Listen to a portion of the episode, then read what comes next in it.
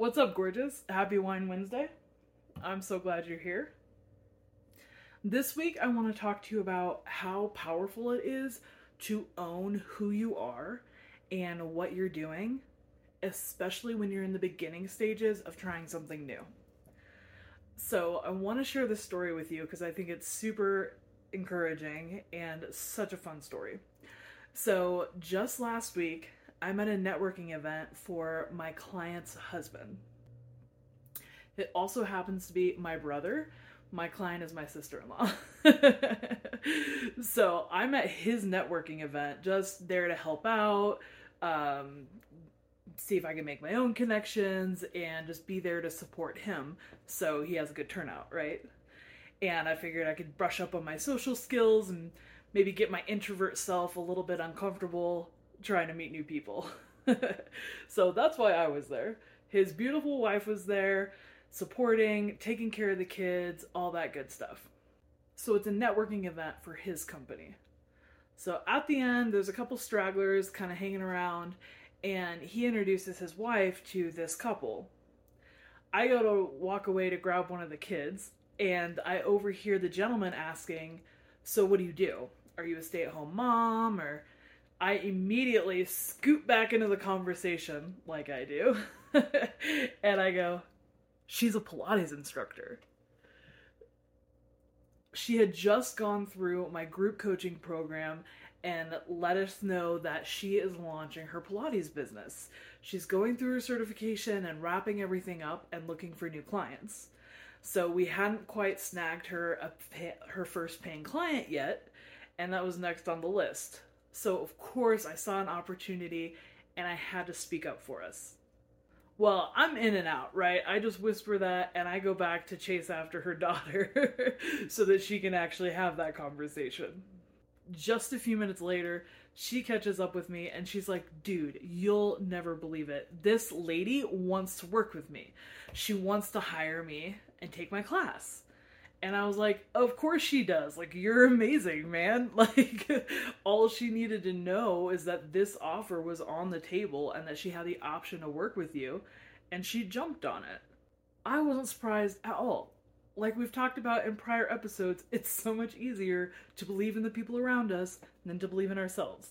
so it's not because I'm perfect and I never have self doubt, it's because I totally believe in her she has an incredible offer and she's amazing. So as soon as you meet her, like how can you not want to work with her?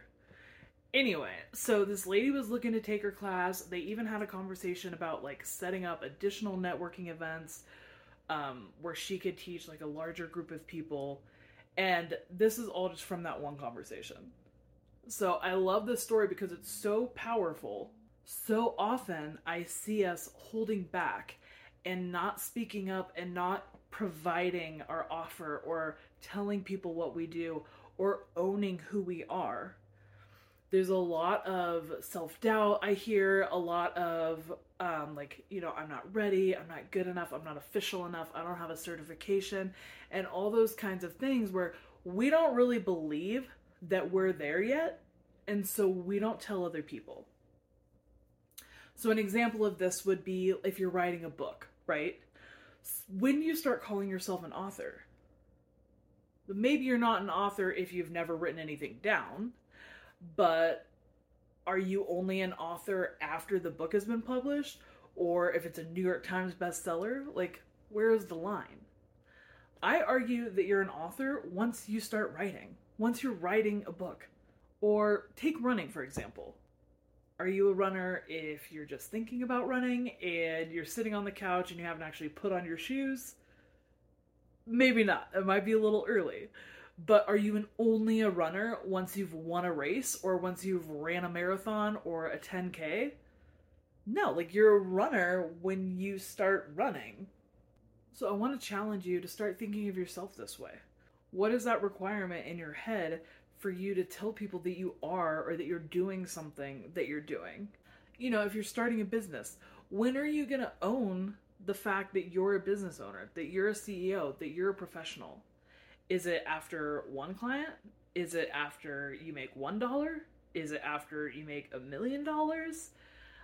I think it's clear for most of the people I talk to that you don't have to wait till the million dollar mark. You know, for the running example, you don't have to wait till you're a marathon runner to call yourself a runner. But if you go for a run, it's too early. Or if you make $1 as a business owner, it's too early. But do we actually know what the criteria is? And who determines that criteria? So I want you to think about these things and see like what is that criteria for yourself? Is that based on like conscious decisions? Is that based on values that make, that you agree with? Is it based on things that make sense to you? Or is it based on some arbitrary number or some metric that somebody else gave to you? Or, a little bit deeper, is it based on who you believe you can and can't be? Or what you believe you can and can't do based on something somebody told you years ago? So that's a deeper issue, right? If I am never comfortable calling myself a business owner, an author, a singer, a runner, because I don't believe that that's possible for me, regardless of how much writing, running, singing, all those things I actually do, that's going to hold me back, you know? And I think sometimes it is that real deep issue, which probably a coach, therapist could help with. Um, you're probably not going to get what you need from a podcast as much as I love you. But I also think there are kind of lighter layers as well, right? And some of it is just subconscious, like we're not aware of it. You don't realize you're holding yourself back, or you don't realize that I don't really have a number. How many books do I have to write before I'll call myself an author? And then once we have that intentional conversation with ourselves, we're able to clear it up. So that's kind of the group I'm talking to, um, where it's a little more surface level than childhood trauma. Um, so, A, it's important for us to own that because we're able to buy in more and it's what we believe we're capable of and what we believe is possible for us is incredibly important because that is the container we put ourselves in. You know, that is the limit we place on ourselves. That is the glass ceiling that we create of what do you believe is possible for you? What do you believe you're allowed to do? What do you believe you're capable of? All those things. So the more we dig into that and we identify things where we are holding ourselves back and we're able to work through that and move it out of the way and keep going, that is a huge win. Because there are plenty of other things that are real obstacles where other people are holding us back, where we're coming up against challenges that we can't get through alone. Um, there are plenty of real things out there in the world. You know, we have dis- discrimination and all kinds of stuff that we're working against. And sometimes we hold ourselves back.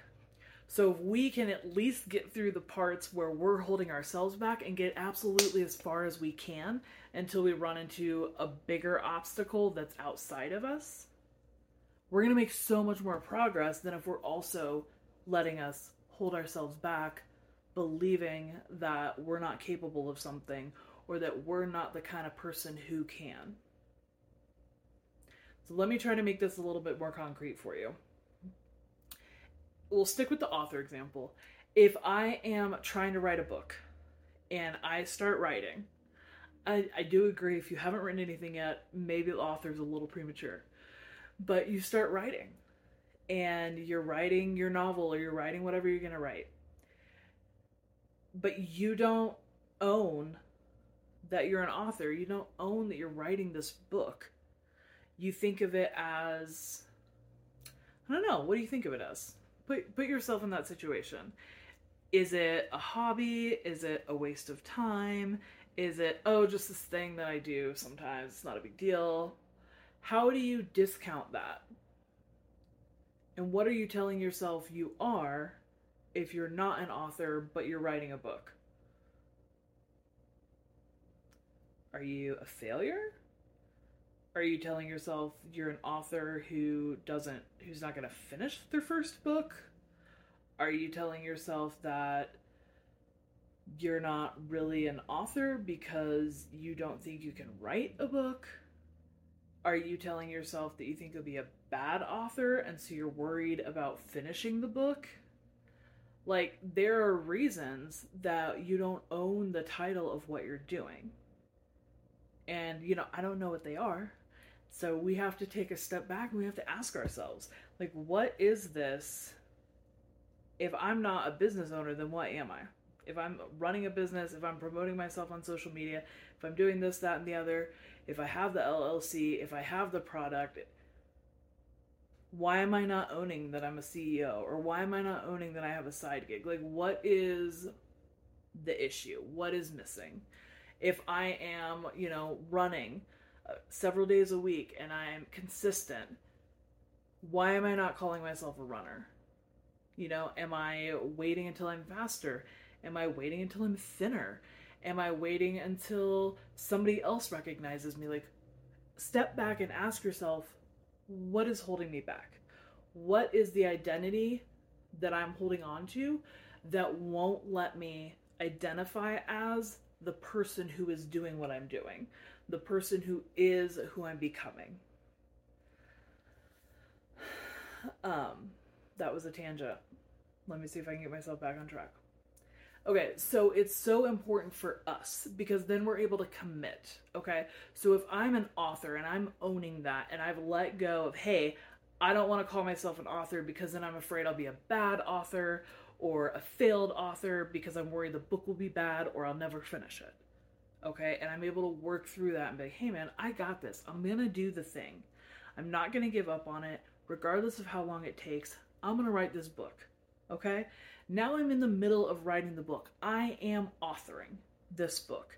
And then you take that title on and you're able to call yourself an author. I am writing a book. I am doing this thing. I'm literally working on it. I'm doing the thing. Okay? That changes your mindset. That changes your attitude. You're now owning that, right? And so, as an author, you write the book. Like, that's what you do. So when things get hard, when you want to give up, when you have writer's block, what are you going to do? You're going to work through it because that's what authors do. That's what you do. And I know it can seem silly, like just switching these words, but it's really switching about how you're thinking about yourself. And I think that's what makes mindset work like so tricky, is because it's not just changing the words. Like affirmations isn't just saying the things we actually have to work through why don't I believe that and what do I need to do to start believing it? What do I need to do in myself? What thoughts do I need to change about my worth in order for me to embrace that I'm an author? And then being able to do that is where all that power comes from and the motivation to keep going and the new identity that's this is what I do because I'm an author. I write books. So, no, I'm not just going to give up. No, I'm not going to just forget about it. Like, I'm going to do this because that's who I am. So, it benefits us hugely in all those ways and, and even more. Um, but then also, it benefits the people around us. So, coming back to the story at the beginning, right? put yourself in that situation, okay? Imagine you as my client, and somebody's asking you, What do you do? And you want to teach people Pilates. You are working on creating a Pilates business, but you don't have your first client yet. So you have a decision. Are you a Pilates instructor looking for your first client? Or are you thinking about maybe becoming a Pilates instructor or teaching Pilates eventually, sometime down the road? Who knows? You know, can't count on myself. I might just give up and do something else. Which one sets the person who wants to work with you up for success? If they want to work with you, but they only want to work with you if you've had other clients, they'll ask for referrals, they'll ask for reviews, they'll ask for testimonials. Like if that is a deal breaker for them, they will ask. Um if it's that important to them that somebody else they don't know has worked with you and said something good about you, that's something that they'll look for, okay? But for the most part, they're just looking to work with you. Especially in this situation where she's just met her. They clicked, she likes her, she's interested, she wants to work with my client. So it doesn't matter that my client doesn't have a ton of paid customers before her. That's irrelevant to her experience. So now, when she introduces herself as a Pilates instructor, she's creating the opportunity for this new person to work with her. She's making it clear, she's making it easy, she's putting the offer out there. Hey, I can do this for you. I can help you with this. I we can work together. Like we can do this thing.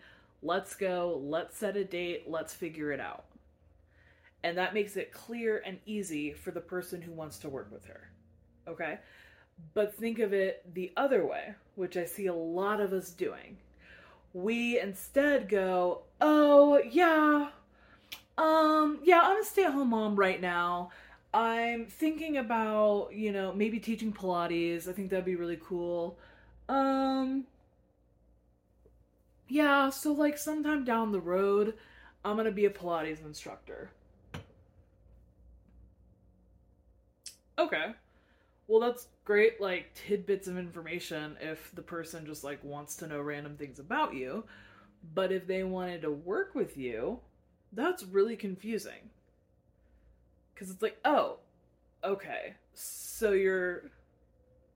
Oh, Pilates. Oh, but you're not you're you haven't decided like what what is going on and then it's like okay well you know let me know when you are a pilates instructor or when i can take a class with you or how do i work with you? Is this ever what's the time frame? Like is there a wait list or is this like a pipe dream that may or may not come into reality?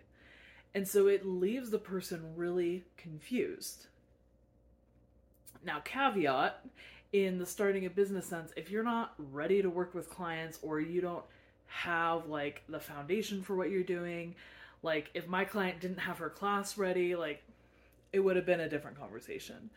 But when you're just holding yourself back because you haven't gotten the proof to consider yourself successful or you haven't worked through those doubts and owned that what you're doing, then it can be really easy to just be the one in your own way by confusing people who want to work with you and kind of throwing them off your scent. You know, you're like, uh, I'm not really doing that yet. I don't really know. Like, mm, please don't work with me.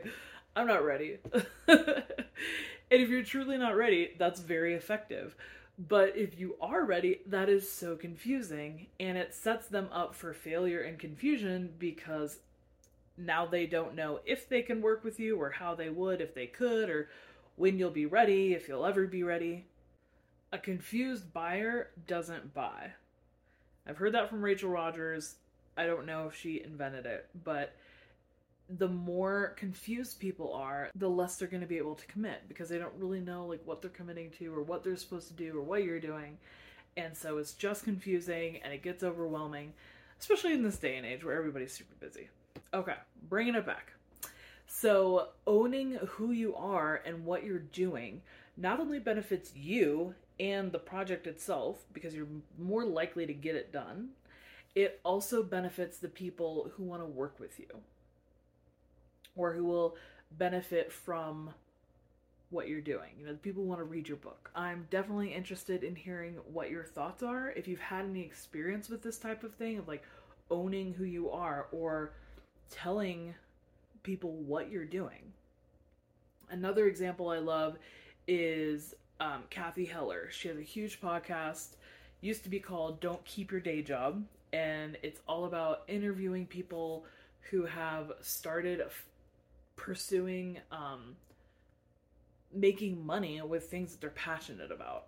and she's interviewed so many people and it's so inspiring especially if you're looking to be an entrepreneur or if you are an entrepreneur hugely inspiring and i love that she talks about on her instagram um she never said she was trying to start a podcast or that she was starting a po- was going to start a podcast she said i have a podcast she owned it. I am a podcaster. I have a podcast. I'm doing podcasting. This is the thing I am doing, and this is who I am. And her podcast is huge. Blew up super fast. Um, impacted, I don't know, hundreds, thousands, millions of lives, including mine. So that's another tangible story that I want to bring to you to encourage you and help you see what are ways that you can do that in your life and how can you use that to strengthen your identity and your resolve and what it is that you're working on. Because we are all the versions of ourselves. We are the past version that we've grown out of we are the current version and we are the version that we're going to be even though we don't quite know what that is but it's all us right so it can be really hard to identify yourself as the person you're becoming and it can feel it's easy to feel like a fraud, right? But we are not a hundred percent like black or white or you know good or bad or either or all the time anyway you know? So i can identify as a good person but i do bad things. I make mistakes. I've hurt people. So does that make me a bad person? If I'm a bad person, though, I do good things. I care about people, I take care of them, I put good out into the world. So that doesn't really fit either. My point is because there is gray, we have a little bit of choice in which part of ourselves we're identifying with. Now, I don't want this taken out of context and being like, oh, I'm a good person and then you go and hurt whoever you want and do terrible things, but it's fine because you identify as a good person. That's not what I'm saying. but I do want to encourage you if you're growing into someone, if you're growing into the next version of yourself, if you are becoming an author, a runner, a artist, like work on identifying with that part of you as it's developing and help yourself adopt it a little bit earlier than maybe you would have before we had this conversation. I would love to hear what you think, or if you want to have more of a conversation, I would love to connect with you. And I'm always open to input on what you want to hear about, what you want to talk about. All of this is for you. So let me know. I hope you have a wonderful week, and we will see you next time.